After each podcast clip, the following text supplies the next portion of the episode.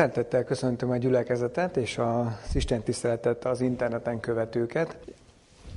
A mai Isten tiszteletnek azt a címet adtam a római levél 13. fejezet 14-es verséből származó idézetet használva, hogy öltözzétek fel az Úr Jézus Krisztust. Azt írja az apostol ebben a versben, hogy öltözzétek fel az Úr Jézus Krisztust, és a testet ne tápláljátok a kívánságokra. Hogyan kapcsolódik ez a két rész egymáshoz, az ének és az idézet ebből a levélből? Amikor kerestem az éneket, mivel is kezdjük ehhez az igehirdetéshez, az Isten tiszteletünket, pont az fogott meg ebben a, az énekben, hogy egy folyamatos küzdelemről, egy harcról van benne szó, amit talán sokszor nem arra, gond, nem arra értelmezünk, nem egy olyan küzdelemre gondolunk, ami tulajdonképpen valójában folyamatos az életünkben.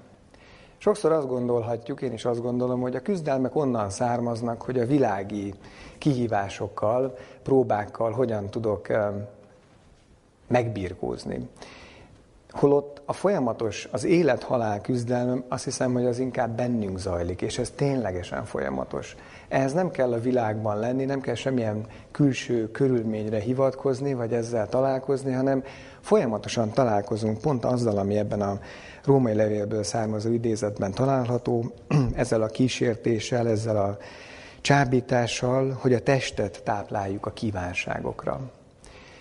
Az élet-halál küzdelem az gyakorlatilag bennünk zajlik, nagyon sok minden ebből persze kívülről származik, és a külső tényezők azok, amelyek az átmeneti biztonság és békesség érzésünket felszokta borítani, de végül is a küzdelmek alapvetően belül zajlanak, bennünk zajlanak.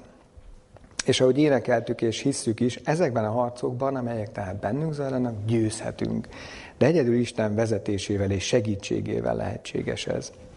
És most egy olyan területre fogunk rátérni a római levél segítségével, ami valójában ténylegesen egy belső küzdelmet ír le, és azt, hogy hogyan tudjuk a belsőnkben megküzdeni a Krisztusban való életnek a szabadságot hirdető tanítását. Hogyan tudunk az életünkben szabadulni azoktól a kötöttségektől, amelyek fogolyként tartanak minket, mint egy leláncolva ezekben a kívánságokban, és nem engednek felemelkedni minket Krisztus szabadságában, a Krisztus által adott szabadságban.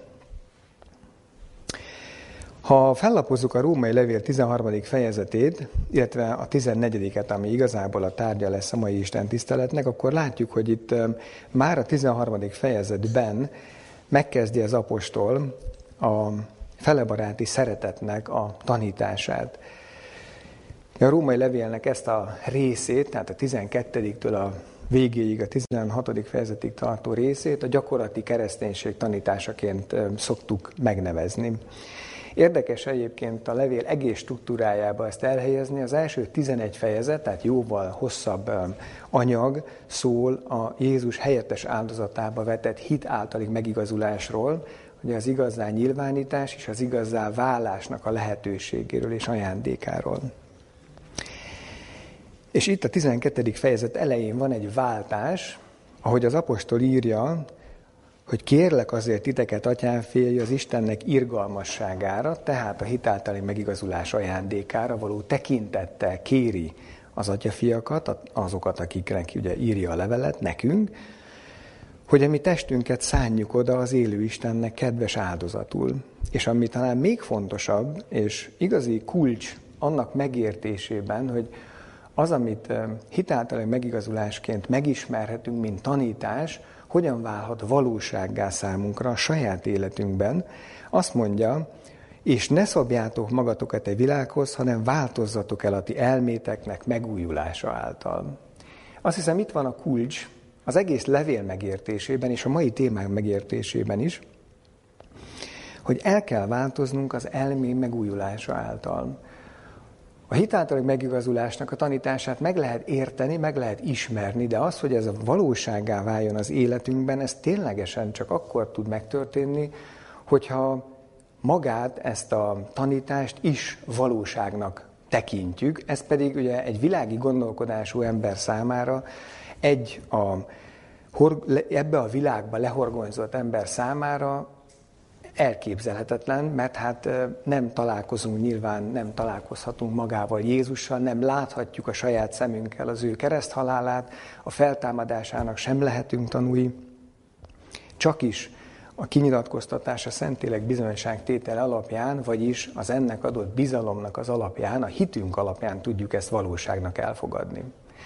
Ehhez elkerülhetetlen valójában tényleg az a mi gondolkodásunk, vagy ahogy ugye itt olvassuk, az elménknek a megújulása, mert különben megmaradunk az ismeretek szintjén. Ha viszont elváltozik az elménknek a megújulása, akkor valóban képesek leszünk arra, hogy megvizsgáljuk mi is az Istennek jó, kedves és tökéletes akarata. Mi az valójában, ami a mi megváltó Istenünk számára örömet okoz, és mi az, amit, ami nekünk is az ő teremtményeinek örömet okozhat ebben az életben. Ez azért fontos látnunk, mert ez a pont a 12. fejezetnek, ez az első néhány verse valóban egy összekötő és egy fordulópont a levél szerkezetében, és minden, ami utána következik, tulajdonképpen ezen függ, vagy úgy is mondhatnám, hogy áll vagy bukik, hogy megújul-e az elménk. Amit megtanultunk, azt képesek vagyunk-e ténylegesen elfogadni, és ez szerint megítélni a döntési helyzetekben a különböző lehetőségeket, alternatívákat, és természetesen jól választani.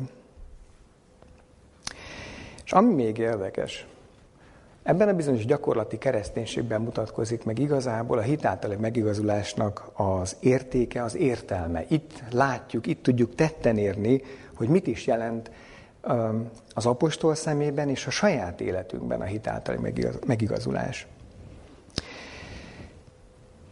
Még, ahogy említettem, egy néhány bevezető versinnel a 12. fejezetből, az első kettőről már szó volt, de még két olyan vers van, amit megint csak a továbbiak megértése érdekében fontos felidézni.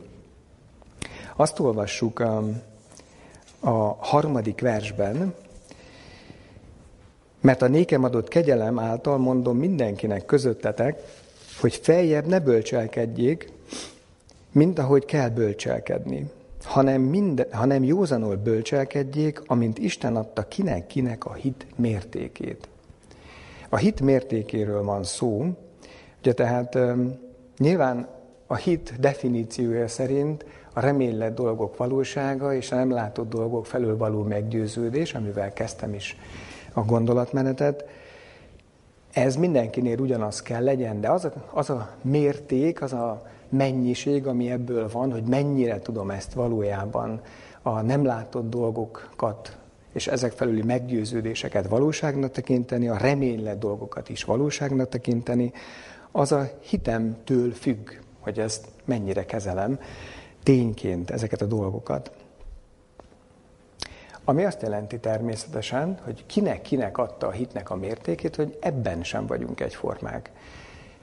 Úgy tűnik, hogy sokféle mértéke van ennek a hitnek, ami tehát ugyanaz, de nem egyforma mértékű, nem mindenkinek egyforma a meggyőződése, a hit általi látása. Ez nagyon fontos lesz megint csak a későbbiek tekintetében. És még egy, a hatos versben, mint hogy azért külön-külön ajándékaink vannak a nekünk adott kegyelem szerint, akár írás magyarázat, a hitnek szabálya szerint teljesítsük. Itt pedig a hitnek szabályára hívnám fel a figyelmet. Ez is nagyon fontos, hogy jól értsük. Az eredetiben a hit, hitnek az analógiája szerepel, amit inkább párhuzam értelemben lehetne fordítani. Hát egy szabály is persze, csak lássuk, hogy mire vonatkozik tulajdonképpen a hitnek az analógiája. Mi lehet az a példa, amihez képest, az a minta, amihez képest mi párhuzamba tudjuk helyezni a saját életünket. Nyilván Krisztus példájáról beszél az apostol, hiszen a megelőző fejezetekben is nagyon sokszor közvetlenül ráhivatkozik, vagy Ábrahám hitére, a másik példa. És azt kell látnunk, hogy ezek a személyek a saját életükben, az Istennel való kapcsolatukban hogyan élték meg a saját hitüket. Nyilván Krisztus példája az igazán tökéletes példa számunkra, és látnunk kell, vagy keresnünk kell a párhuzamokat a mi életünkben, a mi döntési helyzeteinkben, és Krisztus életében és helyzeteiben. Tehát miről volt eddig szó? Eddig volt arról szó, hogy Istennek irgalmasságára, a hitáltal megigazulás ajándékára való tekintettel változzunk el, ami elménk, ami gondolkodásunk megújulása által. Szó volt arról, hogy a hitnek a mértéke azért különböző, kinek-kinek a maga ajándéka szerint van ez a hit, a mértéke, a hit ugyanaz, de a mértéke más, és van a hitnek egy szabálya, a Károlyi fordítás szerint, vagy egy párhuzam, egy analógia, ami pedig Krisztusra tereli a figyelmünket. Ahogy az apostol egyébként következetesen mindig Krisztusra irányítja a figyelmet. És miről is van igazából szó, tehát a gyakorlati kereszténység tekintetében a hitáltal megigazulás kegyelmi ajándékának elfogadása és megvalósítása tekintetében. A 14. fejezet felirata címe az az, hogy hogyan kell felvenni a gyengéket, kerülni a botránkozást. Erről lesz tulajdonképpen szó most a közös gondolkodásunkban. Ha még egyszer a Bibliánkra tekintünk, látjuk, hogy a 13. fejezetben egyébként az apostol már ezt a gondolatmenetet elkezdi, de valóban, ahogy itt az első versben, a 14. fejezet első versében látjuk, az igazi hangsúlyos kijelentés az itt jelenik meg. Már egy fokozatváltás tekintetében hangsúlyos, hiszen már előtte is hasonló dolgokat közöl velünk az apostol. Most az időre való tekintettel kezdjük a 14. fejezet első versében. Azt olvassuk, hogy a hitben erőtlen fogadjátok be, nem ítélgetvén vélekedéseiket. Vélekedéseit a hitetlen, hitben erőtlent. Ugye itt van az első kijelentés a gyengékkel kapcsolatosan. Vannak hitben erőtlenek, hitben vannak ugyan, de erőtlenek, és azt mondja az apostol, hogy fogadjátok be őket. Mindenféle egyéb tanítást megelőzően azt mondja, hogy fogadjátok be őket, nem ítélgetvén vélekedéseik, vélekedéseit. Annyit kell pontosítani ezzel kapcsolatosan, hogy nem az ő vélekedéseit nem ítélgetjük, hanem nem vitatkozunk véleményekkel kapcsolatosan. Tényleg a, vitatkozás a jó kifejezés, hát amikor érezzük, hogy nem valódi eszmecsere zajlik, hanem mindenki a saját álláspontjához ragaszkodva próbálja azt valahogy érvényre juttatni. Tehát nem az ő vélekedéseit nem ítélgetjük, hanem egyszerűen nem megyünk bele abba a helyzetbe, hogy elkezdünk vele vitatkozni, mert felismertük, hogy hitben máshol áll az adott személy. Nem vitatkozunk vele, hanem befogadjuk. Ezzel indít tulajdonképpen itt a gondolatmenetünk. És ez egy nagyon-nagyon fontos és hangsúlyos tanítás. Ugye ne felejtsük el, természetesen a rómaiakhoz itt gyülekezetről van szó, tehát nem mindenkiről a világban, hanem a gyülekezeten belüli viszonyokra reflektál itt az apostol. Vannak hitben erőtlenek, vannak, akiknek a hit, hitük ugye különböző mértékben adatott. Ezek nyilván ítélgetik egymást, kizárják, kirekesztik egymást, bár ugyanaz az uruk, ugyanaz a hitük végső soron, mégis vitatkoznak. És az apostol azt mondja, hogy mind a kettőtől tartózkodjatok, fogadjátok be egymást, és ne vitatkozzatok a különböző véleményekről. És utána látjuk, hogy tulajdonképpen mire utalhat itt az, mire utalt az apostol. Némely ember azt hiszi, hogy mindent megehetik, a hitben erőtelen pedig zöldséget eszik. Aki eszik, ne vesse meg azt, szó szerint ne vegye semmibe, bár a megvetés is ugye hasonlót jelent, de ne vegye semmibe azt, aki nem eszik. És aki nem eszik, ne kárhoztassa azt, aki eszik, mert az Isten befogadta őt. Te kicsoda vagy, hogy károztatod a más szolgáját? Az ő tulajdonurának áll vagy esik de meg fog állani, mert az Úr által képes, hogy megálljon. Ja, tehát a gyülekezeti hívő közösségen belül vagyunk, és látjuk, nyilván vannak emberek, akik azt gondolják, hogy mindent megehetnek, mások pedig azt, hogy vannak dolgok, amiket nem ehetnek meg. Az apostol nem ezzel foglalkozik, hogy mit szabad megenni és mit nem, figyeljük, erre, figyeljük meg megint csak a logikát, hanem azt mondja, hogy a véleménykülönbségek ellenére vagy ezekkel együtt maradjatok egy közösség. Ne vessétek meg azt, ugye aki eszik, tehát aki megehet, úgy gondolja, hogy mindent megehet, az ne vesse meg azt, ne vegye semmibe azt, aki nem eszik. És fordítva, hogy aki pedig nem eszik, ne kárhoztassa, ugye ne ítélje el, az új szövetségben mindig a kárhoztatás, az ítéletet, elítélést jelent egész pontosan, tehát ne ítélje el azt, aki eszik. Mert érdekes megint a folytatás, mert az Isten befogadta őt. Kit fogadott be? Őt, mindenkit.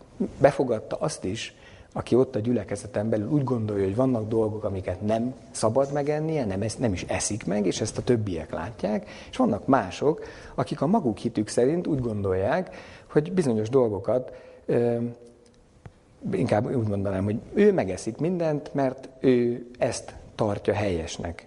Ugye neki ugyanúgy Isten az Ura, és az Isten, ahogy olvassuk érdekes módon, az Isten befogadta őt. Mind a kettőt befogadta, hát ezért vannak egy gyülekezetben.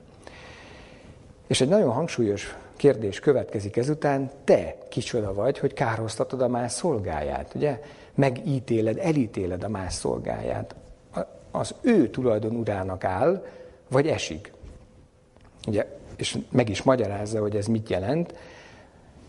De meg fog állani, mert az Úr által képes, hogy megálljon. Ugye az ítéletről van szó, ugyanez megjelenik Jakab 4. fejezet 11-12-es verseiben. Ha az ember a hite, a Krisztus követő hite nyomán jön a gyülekezetben, akkor ugye elismerte Krisztust az ő urának, és erre a kapcsolatra utal az apostol, mindenkit, és majd később ki is fejti, a 12-es versben egészen pontosan, ki is fejti, hogy mindenkit végül is, ugye nem újdonság számunkra, Máté 7. fejezetében is erről van szó, az Isten fog megítélni. És elsőlegesen, első helyen mindenképp az Istené ez a jog, és képesség is, hogy pontos és jó ítéletet tudjon hozni.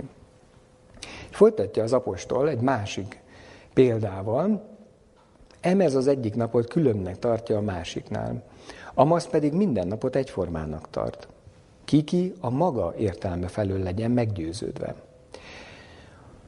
Aki ügyel a napra, az Úrért ügyel. És aki nem ügyel a napra, az Úrért nem ügyel. Aki eszik, az Úrért eszik, mert hálákat ad az Istennek. És aki nem eszik, az Úrért nem eszik, és hálákat ad az Istennek.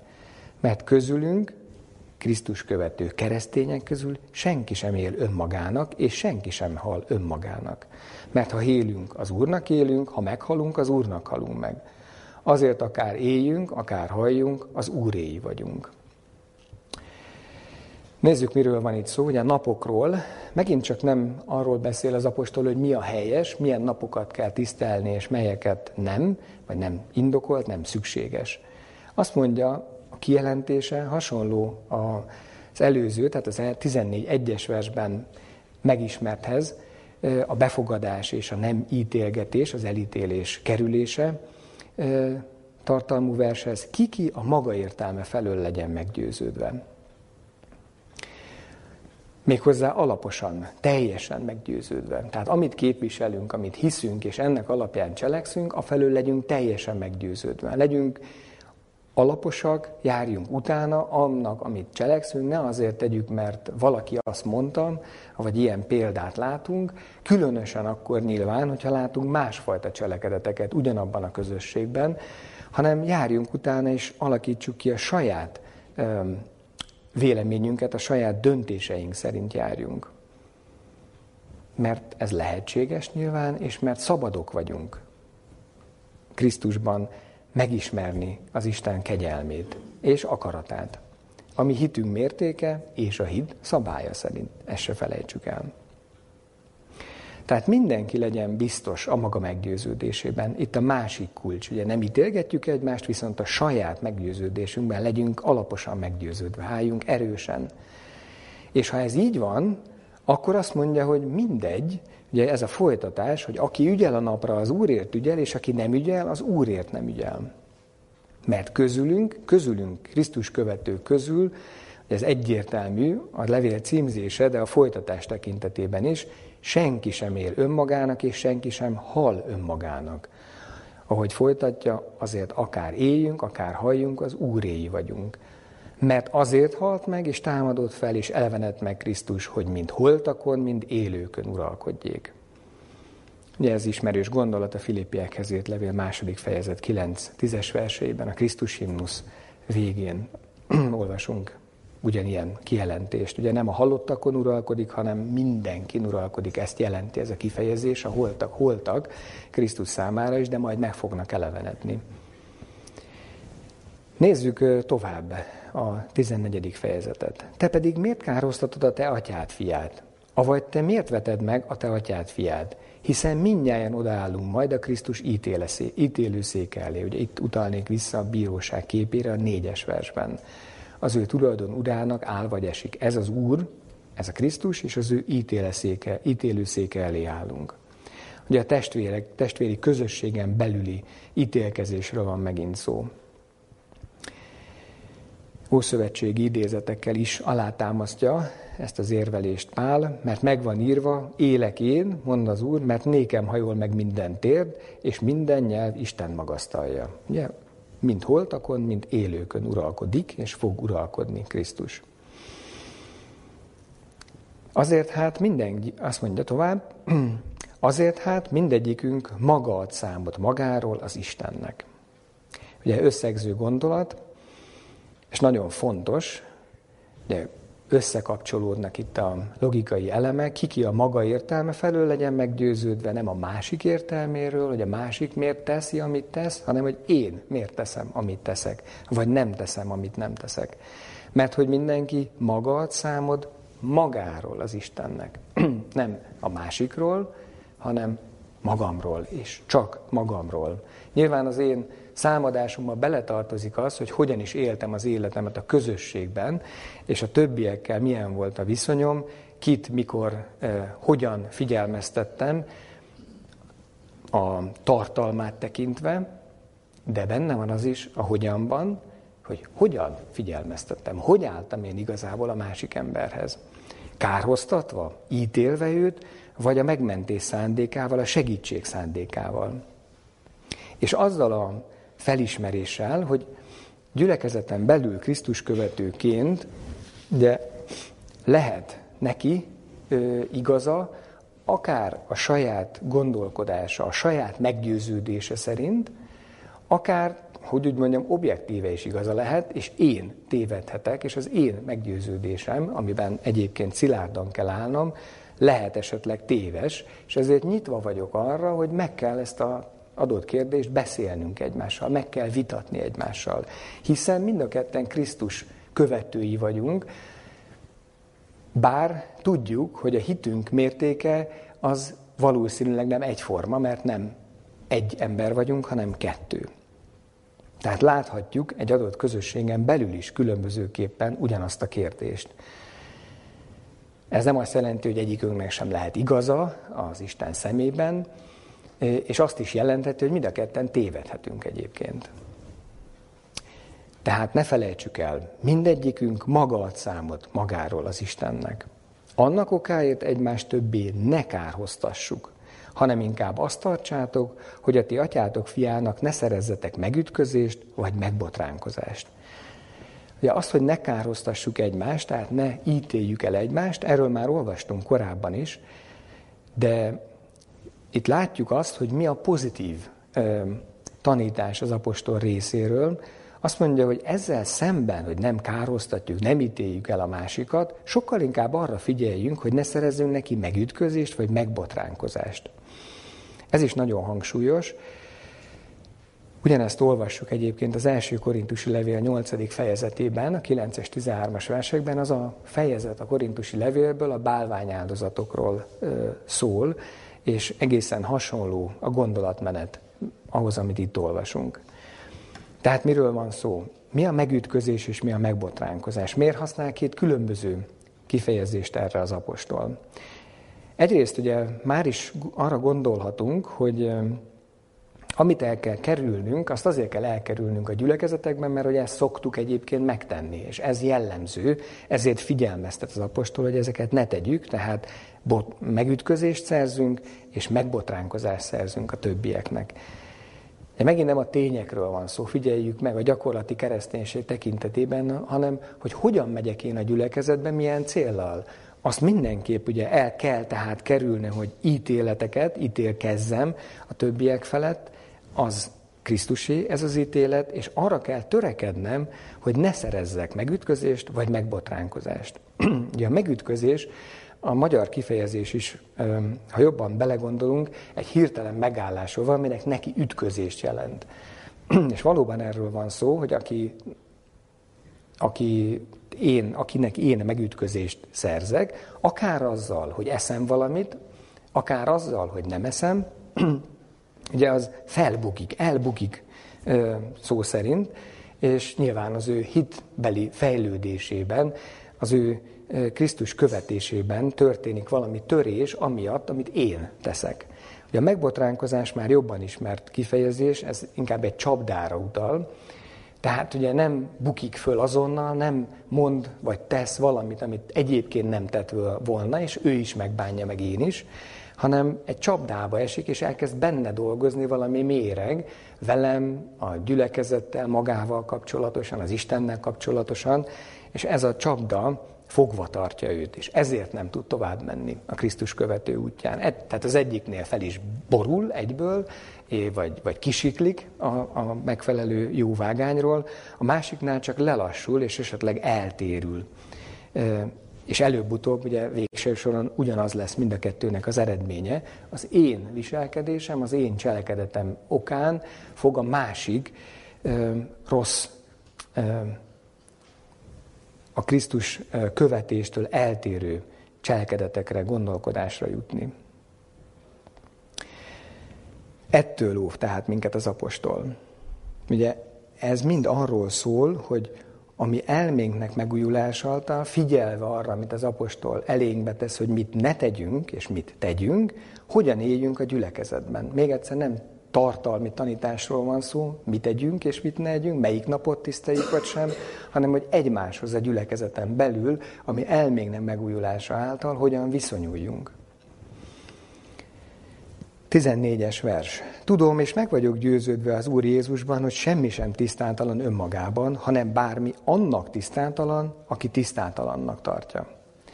egy nagyon hangsúlyos kijelentés, és ugye zavarba ejtő, amikor azt olvassuk az Új Szövetségben, hogy semmi sem tisztátalan önmagában, hanem bármi annak tisztátalan, aki tisztátalannak tartja. Nyilván továbbra is az evészetről van elsősorban szó, a napok tisztá, tisztasága vagy tisztátalansága nem úszövetségi téma, de az ételeké igen.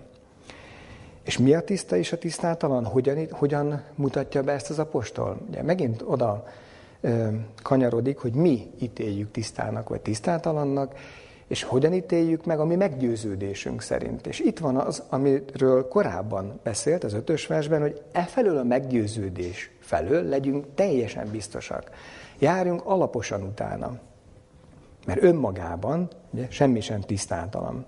Ugye azt is, hogy egyébként a kinyilatkoztatás szerint mi a tiszta vagy tisztátalan, onnan tudjuk, hogy ezt Mózes törvénykönyvében olvassuk. Ha ez nem lenne a számunkra kézbevehető, megismerhető, akkor nem ismernénk ezeket a fogalmakat, és nem tudnánk, hogy mi az. De továbbra is ezeket a fogalmakat alkalmazni kell, és mindenki maga kell, hogy meggyőződjön arról, saját maga, hogy mit tart ő tisztának és tisztátalannak, és miért tart valamit tisztának vagy tisztátalannak. Megint nem ugye foglalkozik konkrét ételekkel. De mivel foglalkozik? De ha te atyád fia az ételét megszomorodik, akkor te nem szeretet szerint cselekszel, ne veszítsd el azt a te ételeddel, akiért Krisztus meghalt. Ugye? Az étel és Krisztus van egybe kapcsolva, és nagyon hangsúlyos, nagyon látványos ez a kapcsolat, amikor azt mondja, hogy ne veszítsd el azt a te ételeddel, akiért Krisztus meghalt. De itt van a botránkozás és a megütközés, az étkezés, nem étkezés vagy ha vissza, ugye még a napokról volt szó tekintetében. Mert elveszíthető az ember az étellel, az az ember, akiért Krisztus az életét adta.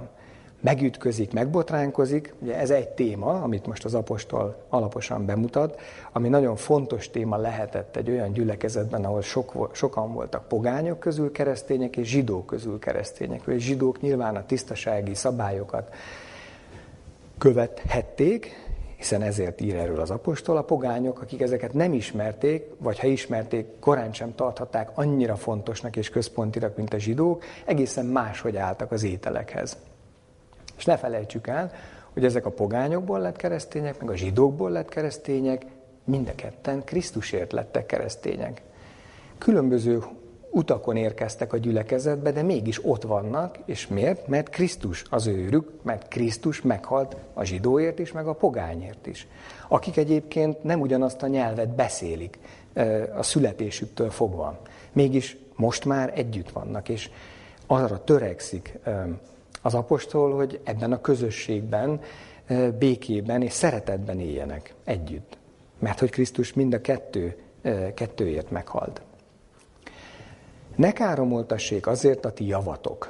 Kicsit furcsán hangzik. Ugye a káromlás az mindig azt jelenti, hogy ami jó, azt rossznak mutatják be. És azt is mondhatnánk tehát, hogy ne legyen rossz fényben bemutatva az, ami egyébként a nálatok levő jó ajándék, amit ismertek, mint jó. Mert ugye, ha nem így viselkedtek a gyülekezetben egymással, már ott belül természetesen káromoltatik az Isten ajándéka, mert hogy tévesen van bemutatva, és nyilván akik ezt kívülről látják, azok meg elcsodálkoznak, vagy nem csodálkoznak, de mindenképp megbotránkoznak maguk is, hogy ezek az emberek, akik egyébként a szeretetet hirdetik, Krisztus az Isten kegyelmét és irgalmát, hogy bánnak egymással, hogy viszonyulnak egymáshoz. Nagyon, ugye ez látható nagyon rossz képet mutatnak be az ő Istenükről azok az emberek, akik így viszonyulnak egymáshoz. És ezért figyelmezteti az apostol őket, természetesen minket is, hogy az az ajándék, aminek révén Krisztus kereszthalál révén mi itt vagyunk, az ne káromoltassék, ne rossz fényben, ne rosszul legyen bemutatva, hanem jól. Erre törekszik az apostol. Egyfajta csúcsponthoz érkezünk itt, tehát ne káromoltassék azért a ti javatok. Mi ez a, ez a jó, jószág, amit megkaptunk? Mert az Isten országa nem evés, nem ivás, hanem igazságosság, békesség és Szentlélek által való öröm. Mert aki ezekben szolgál a Krisztusnak, kedves Istennek és az emberek előtt megpróbált. Azért tehát törekedjünk azokra, amik a békességre és az egymás épülésére valók. Nagyon jól foglalja össze megint a, az, az evangélium lényegét itt Pálapostól. Az Isten országa az igazságosságról szól, az igazságnak ugye fordított szó megint csak az új szövetségben az igazságosság, eredetileg a dikájoszíné, a hitáltali megigazulásról szól. Ez Isten országa az igazán nyilvánítás és az igazán válás lehetőségéről, és a békességről, és az örömről. Ugye nem pedig evés-ivás, és azok a viszálykodások, amik ezekkel kapcsolatos véleményekből származnak. És azt mondja, hogy aki ezekben szolgál a Krisztusnak, az kedves az, az, kedves az Istennek. De még a bevezetőben említettem a 12. fejezet elejét, ugye ott azzal indít az apostol, az Isten irgalmára való hivatkozással, hogy vizsgáljuk meg, mi az Istennek kedves és tökéletes, jó és tökéletes akarata. Ugye ehhez kell az elme megújulása. De azt mondja, itt azt olvassuk, hogy aki ezekben szolgál, az igazságosságban, békességben és a Szentlélek által való örömben, az kedves Istennek, az ezek szerint az Isten akaratát cselekszi, és az emberek előtt megpróbált, vagyis egy olyan ember, aki akit megvizsgáltak a többiek, és igaznak is bizonyultak. Itt egy olyan szót használ az apostol, amit akkor is lehet használni, amikor az ember az aranyérmét, ugye ezt sokszor láttuk filmekben, ugye megharapják, hogy nem csak egy, egy vékony, finom máz, egy halvány arany bevonat van egy fémpénzen, hanem az ténylegesen arany, mert ha nagyon finom, lehelet finom az az arany bevonat, akkor az, azt át lehet úgymond ütni már foggal is. És akkor ugye kiderül, hogy ez egy hamisítvány. Az az ember, akit így megvizsgáltak, megpróbáltak, arról kiderül, hogy nem csak egy máz van rajta, egy aranybevonat, hanem a belsejében is aranyból van. Igaznak bizonyult, ugyanúgy, mint egy így megvizsgált aranyérme. Azért tehát törekedjünk azokra, amik a békességre és az egymás épülésére valók. Megint a törekvés kerül elő, és hogy békességre, egymás épülésére, ugye nem a megoszlásra, e, nem a hibakeresésre, hanem a békességre és az egymás épülésére való törekvésre szólít fel az apostol. Egy e, nagyon erős kifejezés egyébként ez a törekvés, máshol, amikor az apostol magáról ír, és a tökéletességről, hogy ő maga e, hogyan is értelmezi ezt, Ugye a Filippiekhez írt levél harmadik fejezetében olvassuk azt a nagyon ismert kijelentés saját magáról, hogy egyet cselekszem, azokat, amelyek hátam mögött vannak elfelejtvén, azoknak pedig, amelyek előttem vannak, nekik dőlvén. Célegyenest igyekszem, ott így fordítja egyébként a Károly. Fordítás, célegyenest igyekszem az Istennek a Krisztus Jézusban onnéd feljövő való elhívása jutalmára. Tehát célegyenest igyekszik, itt pedig azt mondja a Károly fordítás, hogy törekedjünk, ugye igyekezzünk. Ez nem azt jelenti, hogy feltétlenül ez mindig megvalósul, de megint mi a célunk? A békességszerzés és az egymás épülésének munkálása. Ne roncs le az ételért az Isten munkáját. Minden tiszta ugyan, de rossz annak az embernek, aki botránkozással leszi. Jó nem enni húst és nem inni bort, sem semmit nem tenni, amiben a te atyád fia megütközik, vagy megbotránkozik, vagy erőtelen. Te néked hited van. Tartsd meg magadban Isten előtt. Boldog, aki nem kárhoztatja magát abban, amit helyesel. Aki pedig kétkedik, ha eszik, kárhoztatva van, mert nem hitből eszik. Ami pedig hitből nincs, bűn az. Egy jól ismert kifejezés van itt a fejezet végén, Nézzük meg, hogy még érthető egyébként, amit az apostol ír, azt hiszem itt nem tudunk nagy titkokat fölfedni a szöveg alapján.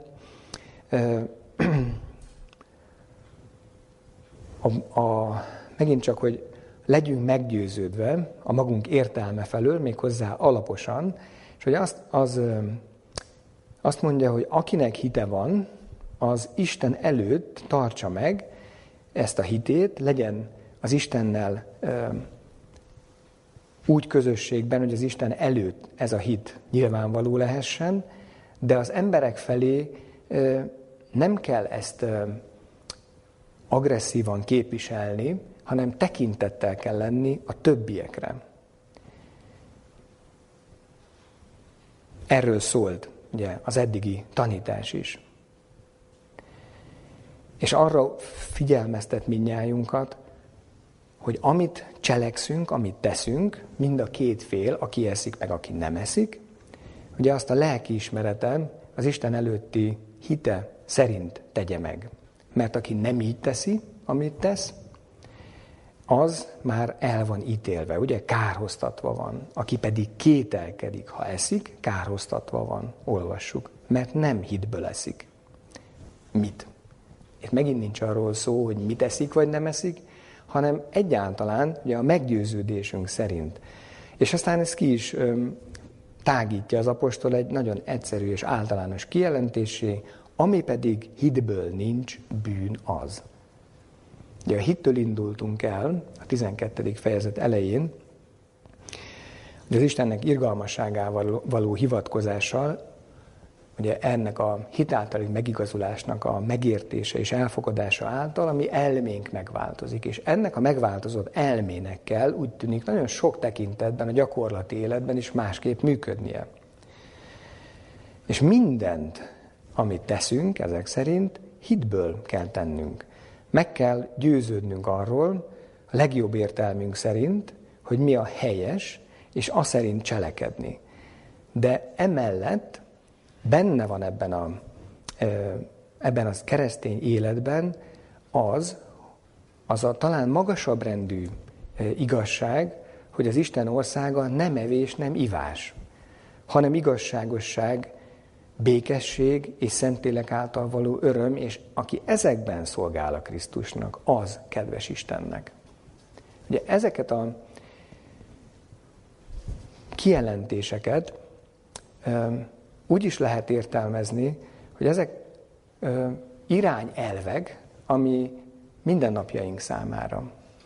És az irányelvek fölött állnak a részletes szabályoknak. Az irányelvek közé ugye beletartozik, hogy ne botránkoztassuk meg a mi gyülekezeti testvéreinket, természetesen ez igaz lehet egyébként a tágabb közösségre is, ne botránkoztassuk meg őket, ne szerezzünk nekik meg, megütközést. Ezek fölsőbbrendű irányelvek, mint a konkrét étkezési szabály. Mert ugye ne veszítsd el azt a te ételeddel, akiért Krisztus meghalt.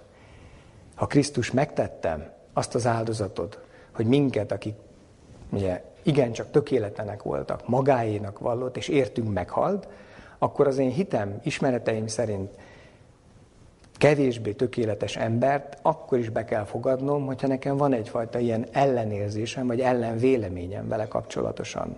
Mert Krisztus meghalt ő érte, és magasabb szintű az az igazság, hogy ne szerezzek megütközést és megbotránkozást, mint az, hogy egész konkrétan mi a helyes, vagy mi a nem helyes. Meg kell nyernem őt természetesen az igazságnak, de nem azzal, hogy megbotránkoztatom, hogy elítélem, hogy ítélkezem fölöttem.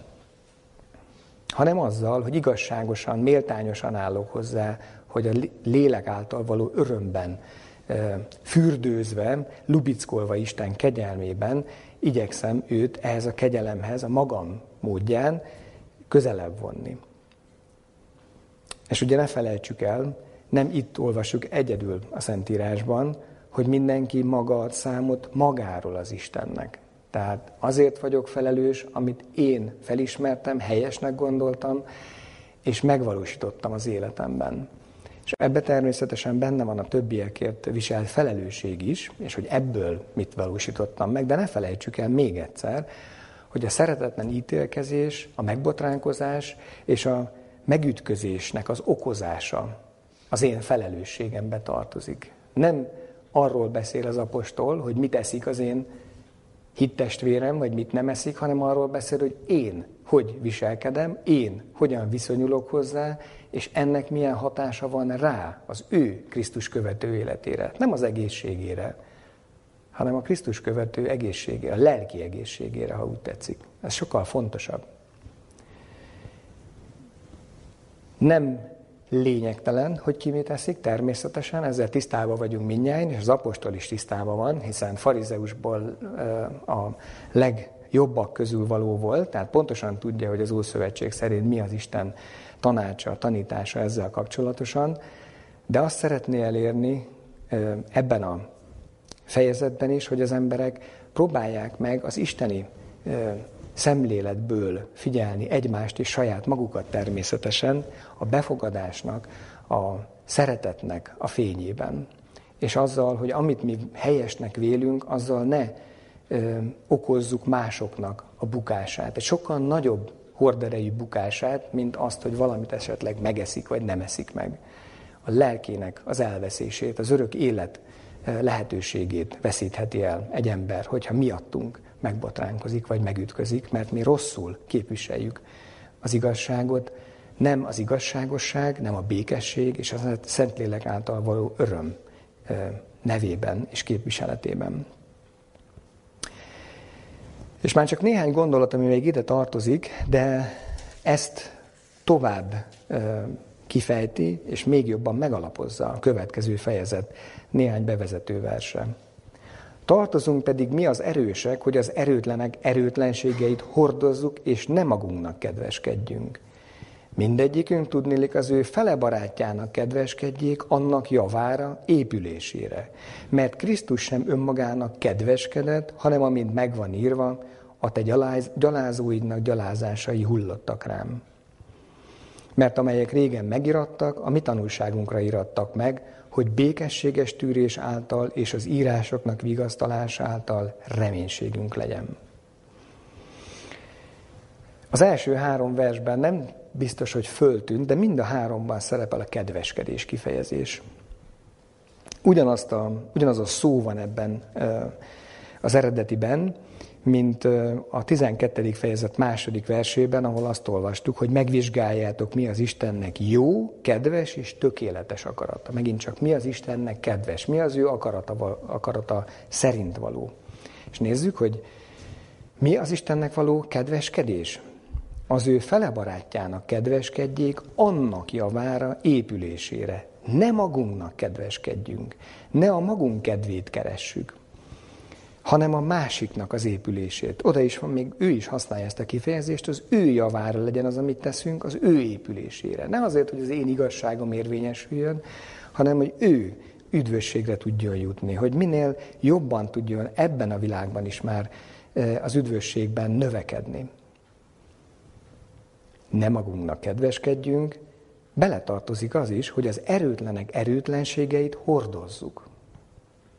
Az sokkal nehezebb, gondolom már tapasztaltuk, mint ezt elítélni, és rábízni, vagy ugye az elítéléssel együtt otthagyni az erőtlenségében, hogy te ilyen vagy olyan vagy, ezt nem tudod, ennél sokkal nehezebb együtt járni vele, ezt a terhet hordozni, esetleg olyas valami történik, ami kifejezetten, ha úgy tetszik, visszataszító, most erősen fogalmaztam kifejezetten azért, hogy érezzük, hogy mégis ezzel a testvérünkkel együtt kell hordoznunk a terhét, ahogy Krisztus hordozta az ő keresztjét miértünk, nekünk is ezt a kereszthordozást, a másokért való szolgálatot meg kell valósítanunk. És ha ráadásul erősek vagyunk, akkor még inkább felelősségünk, és még inkább ránk van bízva, hogy az erőtleneket, ugye a hitnek mértékére talán még emlékszünk, az erőtleneket hordozzuk. Ezzel tartozunk az Istennek, mert a harmadik versben, mert Krisztus sem önmagának kedveskedett, nyilván ő volt a legerősebb, nyilván ő a hitben legerősebb, és ő sem magának kedveskedett, nyilván mindenkit el tudott volna ítélni, pontosan megmondhatta volna, hogy mi a helyes, mit nem tettél, néha ugye szükség volt erre, mint a házasságtörő asszony esetében, de egyébként nem ez volt a krisztusi élet a Földön, hanem valóban felfoghatatlan tapintattal és türelemmel fordult az emberek felé. Krisztus sem önmagának kedveskedett. Ugye emlékszünk még, a 12. fejezet 6. verse, a hit szabálya a Károly szerint, vagy a párhuzam az analógiája. Ha ő nem magának kedveskedett, hanem amint megvan írva, a te gyalázóidnak gyalázásai hullottak rám, akkor lehet, ugye még az is benne van nyilván, mint Krisztus esetében, hogy mi hordozzuk az erőtlenek erőtlenségeit, és ezért még bántás is ér minket, és még ez is bele kell, hogy férjen a Krisztus követésbe. És most nem a világi helyzetekről van szó, hanem a gyülekezeten belüli viszonyokról beszél az apostol. A Krisztus követők egymás közötti viszonyairól. Itt is tehát hangsúlyos, hogy ne önmagunknak kedveskedjünk, hanem a fele barátunknak kedveskedjünk, amint Krisztus sem önmagának kedveskedett. És ezek után tulajdonképpen ez a gondolatmenet lezáródik, és ez lenne, és ez is lesz a közös gondolkodásunk, az igehirdetésnek a zárása, hogy itt az apostol ezt a gondolatmenetet a 15. fejezet végén lezárja. Miután ugye kifejtette ezzel kapcsolatos tanítását. A békességes tűrésnek és vigasztalásnak Istene pedig adja néktek, hogy ugyanazon indulat legyen bennetek egymás iránt Krisztus Jézus szerint. Ugye ez a Krisztus Jézus szerint megint csak az ő példája, a hit szabálya szerint rátekintve, ugyanaz legyen egymás iránt, ahogy ő viszonyult az emberekhez. Az indulat, az egy, ugye nekünk egy érzelmi töltetet hordozó kifejezés, az eredetiben ebbe benne van a belső meggyőződés, amire egyébként ugye már többször fölhívta az apostol a figyelmet, és én is igyekeztem hangsúlyozni. Tehát úgy viszonyuljunk egymáshoz, de nem csak azért, mert mindenkit szeretünk, és megpuszilunk, és ölelünk, és mert ezt látjuk kívülről, ugye ez lenne az aranymáz, azon a bizonyos aranyérmén, hanem mert belül meg vagyok győződve, hogy mindenki egyformán fontos, egyformán értékes, az Isten számára, ezért számomra is mindegy, hogy mit teszik, vagy mit ünnepel, melyik napot tartja, vagy nem tartja. Ugyanazon indulat legyen bennetek, ugyanaz a belső, ugyanazzal a belső meggyőződéssel viszonyuljatok egymáshoz. Hogy egy szívvel, egy szájjal dicsőítsétek az Istent és a mi Urunk Jézus Krisztusnak atyát. Azért fogadjátok be egymást, miképpen Krisztus is befogadott minket az Isten dicsőségére. Kiket fogadott be Krisztus? Befogadta a zsidókat és a pogányokat. Ugye nem volt különbségtétel, nem azzal kezdte, hogy mit ehetsz, mit nem ehetsz, hanem befogadta a pogányokat. Akikkel kapcsolatosan egyébként tudjuk, ha e, visszaemlékszünk az apostoli gyűlésre, az apostolok cselekedetét 15. fejezetében, ugye négy egyszerű szabályt állítottak az apostolok a pogányokkal kapcsolatosan, de azért hozzátették, hogy egyébként a gyülekezetekben mindenhol Mózest hirdetik. Ami arra utal, hogy vélelmezték, és valószínűleg jól tették ezt, hogy befogadjuk a pogányokat, és mondjuk a paráználkodástól, a, ugye a fulvaholt állatok fogyasztásától, a vértől tartózkodniuk kell, ezt nem lehet. És a többi szabályt, majd ahol Mózest prédikálják, ott majd megismerik. Először Istent ismerték meg Krisztuson keresztül, a kegyelmébe részesültek, és a részletszabályokat, miután már a kegyelmet, az isteni irgalmasságot, az AGP szeretetet megismerték, a részletszabályokat ennek a kegyelemnek a fényében megismerve majd követni fogják.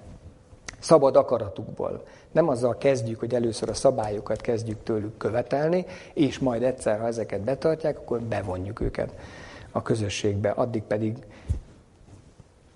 vizsgáljuk őket, hogy hogyan is állnak a törvény tekintetében. Mondom pedig, hogy Jézus Krisztus szolgája lett a körülmetélkedésnek, az Isten igazságáért, hogy megerősítse az atyák ígéreteit. Az atyáknak adott ígéretekről van szó. Tehát szolgája lett a körülmetélkedésnek. A pogányok pedig irgalmasságáért dicsőítik az Istent, amint megvan írva, annak okáért vallást teszek rólad a pogányok között, és dicséretet énekelnek a te nevednek. És ismét, ismét azt mondja, örüljetek pogányok az ő népével együtt. És ismét, dicsérjétek az Urat minden pogányok, és magasztaljátok őt minden népek. És viszont Ézsajás így szól, lészen a jeszének gyökere, és aki fel kell, hogy uralkodjék a pogányokon, ő benne reménykednek a pogányok. Pogányok és zsidók egyformán fontosak az Istennek, ugye, aki eszik, aki nem eszik, aki tiszteli a napot, aki nem tiszteli, egyformán fontos az Istennek. Mindegyik őjékért, mindegyikünkért Krisztus meghalt. Zárásképpen az utolsó vers, a reménységnek Istene pedig töltsön be titeket minden örömmel és békességgel a hívésben, hogy bővölködjetek a reménységben a Szent Lélek ereje által. Amen. Kérem, hogy a közös imához mindenki álljon fel. Mennyi atyánk, hálát adunk azért a kegyelemért, irgalmasságért, ami Krisztus áldozatában számunkra leginkább tetten érhető, de tetten érhető, mert megtanultuk, tudjuk és értjük, hogy mindennapi életünkben, azzal is, hogy új napra ébredhetünk, új erővel indulhatunk napi feladataink után. Köszönjük ezt a kegyelmet, köszönjük azt is, hogy tanítani kívánsz minket, és tanítasz is minket minden nap, újra és újra, és emlékeztetsz, hogy igazából csak téged követve tudunk, veled együtt munkálkodva tudunk jót tenni ebben a világban. Jót tenni a saját üdvösségünk érdekében is, a te neved megdicsőítése érdekében is, a többi emberekért is. Köszönjük, Atyánk, hogy Krisztus példája előttünk van, hogy a hitnek szabálya szerint rátekintve, követve az ő mintáját tudjunk élni ebben az életben. Add, hogy értsük a legfontosabb irányelveket, ahogy a szeretet munkálkodását te tanácsolod számunkra, most konkrétan Pál apostol szavaink keresztül. Add, hogy amit teszünk, az valóban az embereknek az üdvösségét munkálja, és ne a mi igazság érzetünket, a mi kívánságainkat elégítse ki. Add, hogy ahogy Krisztus sem önmagának kedveskedett, mi sem magunknak kedveskedjünk, hanem a mi felebarátainak kedveskedjünk az ő javukra és épülésükre. Kérjük, Atyánk, hogy segíts minket ebben a jövő héten, ebben, mint a feladat megértésében és a feladat végrehajtásában is. A Te fiad nevébe szóltunk ezekért. Amen. Hadd